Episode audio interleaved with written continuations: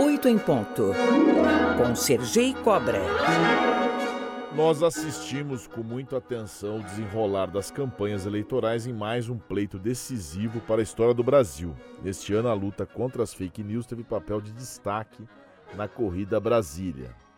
A fim de formar pessoas com pensamento crítico e aptas a consumir, analisar e produzir conteúdos verídicos na era digital, pós-graduação em comunicação social da Universidade Metodista de São Paulo. Muito bom dia, Ivan. Obrigado por nos atender. Bom dia, Sergei. Ivan, passadas as eleições, qual o balanço que você faz sobre o efeito que as fake news deixaram sobre nós brasileiros e se a justiça acabou tendo uma, uma atitude rápida e suficiente para pelo menos minimizar esses problemas? Bem, como a gente já vinha visto desde 2018, né, a, a, desinformação, a multiplicação de informações falsas, descontextualizadas, né, sem fontes apuradas, durante o período eleitoral foi, mais uma vez, bastante problemática. Né? É, esse ano, em 2018, a gente teve um fluxo muito grande de desinformação circulando pelas redes sociais, por plataformas digitais é, que já eram muito fortes e influentes em 2018, como o Facebook, WhatsApp, Twitter, é, e as novas plataformas que se desenvolveram desde então, né, como uh, o Instagram, um crescimento bastante grande do TikTok, é, também foram espaços de circulação de desinformação. É, como você bem colocou, Sergei, é, uma novidade desse ano né, foi uma atuação mais incisiva da Justiça Eleitoral, principalmente do Tribunal Superior Eleitoral, o TSE, para tentar combater e remover com maior agilidade em 2018, nas eleições presidenciais anteriores, nós já tivemos algumas decisões da justiça é, removendo conteúdos problemáticos, conteúdos falsos, é, mas esse ano o volume de remoções foi bastante grande. É, houve essa tentativa da justiça também ter uma resposta mais rápida principalmente no segundo turno, é, construindo um novo entendimento para que as plataformas tivessem prazos mais apertados entre a decisão da justiça e a remoção do conteúdo, uh, para que esses conteúdos não ficassem circulando durante esses períodos eleitorais, afetando aí a, a população que utilizasse informações falsas aí como base para as suas decisões de votos. Mas na, mas na sua avaliação, a atuação da justiça, se necessária, como você bem apontou, ela, ela foi eficaz? Porque nós vivemos um novo mundo em que as pessoas acham que têm o direito eh, de publicar, se sentem até revoltadas. Criou um ambiente propício, falta explicar melhor, ou essa questão também do TSE ainda foi controvertida? É, é, a controvérsia que foi colocada é que algumas dessas decisões elas foram alteradas no meio do jogo, né? Então a gente teve principalmente na reta final do segundo turno é, algumas resoluções novas do TSE que tentaram dar um pouco mais de agilidade nesse processo fazendo, por exemplo, com que conteúdos falsos que já haviam sido decididos, né, e determinado que eles fossem removidos, mas que estavam sendo replicados em novos links, às vezes em outras plataformas ou com endereços novos, que eles fossem também removidos automaticamente, sem necessidade de um novo julgamento já vista que o conteúdo falso era o mesmo. É, então, algumas decisões como essas colocaram um pouco de, é, de confusão e de polêmica, mas é, são completamente justificáveis e compreensíveis. Se você já decidiu que um conteúdo tem um elemento problemático uma vez, não é necessário fazer um julgamento novo. Essa já era uma demanda bastante antiga, mesmo das eleições anteriores, para agilizar a remoção de conteúdo falso que estava sendo replicado ou reproduzido em novos formatos. Por outro lado, existem outras dessas decisões que são um pouco mais problemáticas. Então, a gente teve, por exemplo, casos é, de é, direito de resposta né, por conteúdo, por, por, veículos jornalísticos, né, por rádios, por exemplo, uh, que são compreensíveis, completamente justificáveis pela legislação, mas a forma como foi colocada, né, determinando, por exemplo, que se novas uh, acusações falsas ou conteúdos problemáticos fossem divulgados, que essas punições voltariam a acontecer, isso criou uma sensação de uma ameaça de censura, de que esses conteúdos se tornariam tabu, ou seja, que não se poderia falar usar certos termos ou usar algumas expressões, porque isso levaria a punições posteriores. Então, alguns comunicadores recearam que esse poder muito grande, né, e principalmente controlado, né, concentrado na mão uh, da presidência do Tribunal Superior Eleitoral, poderia trazer problemas e abriria uma jurisprudência, né, ou seja, um precedente para que no futuro eh, decisões semelhantes pudessem levar à remoção de conteúdos jornalísticos, inclusive. É, essa acho que é uma das maiores polêmicas que nós enfrentamos, porque a gente já está acostumado e a legislação deixa bastante claro que a propaganda eleitoral, ou seja, a propaganda feita pelos partidos, uh, seja alvo né, de um pouco mais de controle e de limitação sobre o que pode ou não ser feito.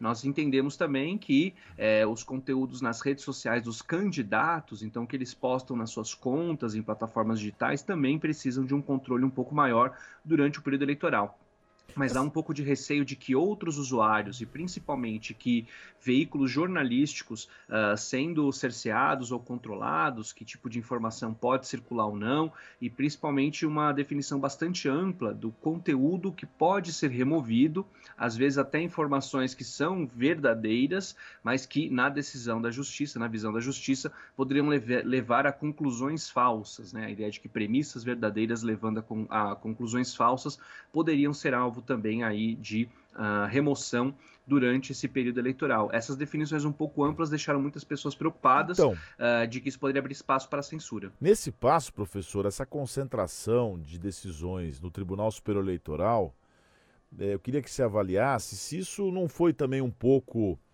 uma forma de conscientizar a justiça sobre esses casos. Porque, assim, via de regra, quem tinha que decidir se eu, Sergei, coloco alguma coisa errada no, no WhatsApp é um juiz eleitoral um juiz eleitoral vinculado à minha cidade. Essa concentração de, de decisões no Supremo, aliás, no TSE, foi porque os, a Justiça Eleitoral também não acompanhou essa, esse desenrolar de tantas fake news?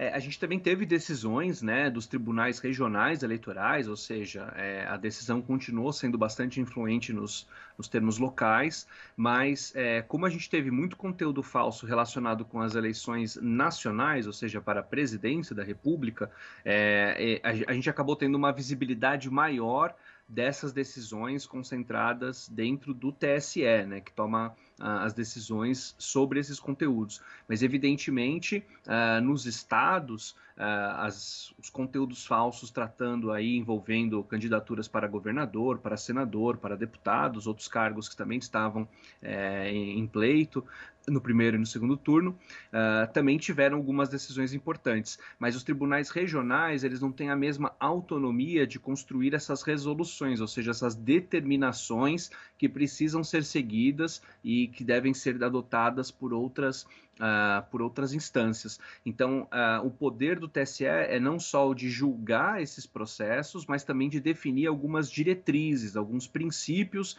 para os outros julgamentos. Por isso, a gente analisou e ficou um pouco mais preocupado com essa, esse protagonismo do, do Tribunal Superior Eleitoral.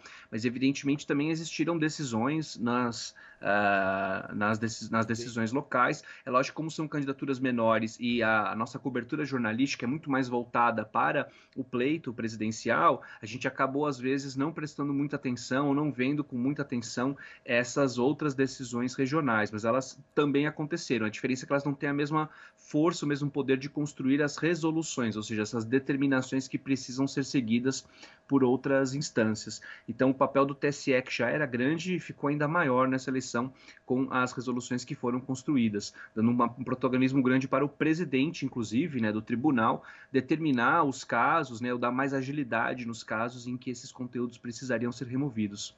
Professor, você participou essa semana do S, SBPJ, um dos eventos científicos mais importantes do Brasil que discute jornalismo. Você vai apresentar uma pesquisa importante sobre projeto de lei das fake news. E também você lançou esse ano o livro Censura, Justiça e Regulação da Mídia na Redemocratização, pela editora Apres. Essa, esse livro e essa pesquisa vão na mesma direção?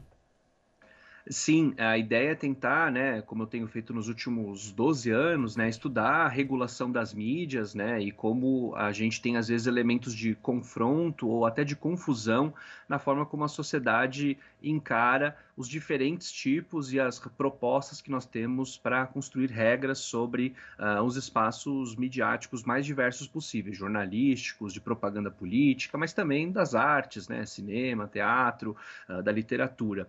Uh, então, essas pesquisas que eu tenho desenvolvido, elas tentam analisar como nós temos já algumas regras para essas diferentes expressões midiáticas e as propostas que são apresentadas no legislativo, por exemplo, leis, né, como o projeto de lei é, apelidado, né, o PL das fake news, né, o, o PL 2630, que está ainda em tramitação no Congresso e que eu vou apresentar uma análise sobre os impactos no jornalismo, né, é, que principalmente uma das propostas é que você tenha um financiamento mais direto uh, por meio de plataformas de redes sociais e de ferramentas ferramentas de pesquisa, então Facebook, Google, etc., que financiem o jornalismo profissional, porque eles utilizam os conteúdos jornalísticos, né, eles circulam nesses espaços ou são encontrados por meio de pesquisas, e a ideia seria tentar dividir um pouco mais as receitas publicitárias que têm sido bastante concentradas nas mãos desses, uh, dessas grandes empresas multinacionais, também para os produtores de jornalismo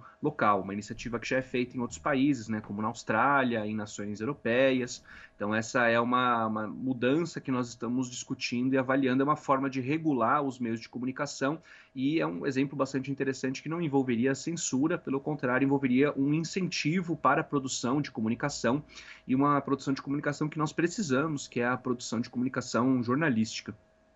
Todo mundo grita hoje, né, na internet, professor. É censura. É censura. Para encerrar em 15 segundos, você com tanta experiência, com tanta é, notoriedade na área, qual o seu conselho para aquela pessoa que você gosta, uma pessoa querida, que você recebe o WhatsApp, você sabe que é falso, que é fake news. Como é que você aborda? Porque se você fala que é falso, a pessoa fica ofendida esse é um grande desafio, né? É você conseguir mostrar discordância sem perder a razão, né? sem perder a calma, sem perder a amizade, né? Nesses casos. Uh, então, um dos conselhos é que você não confronte a pessoa de forma ofensiva.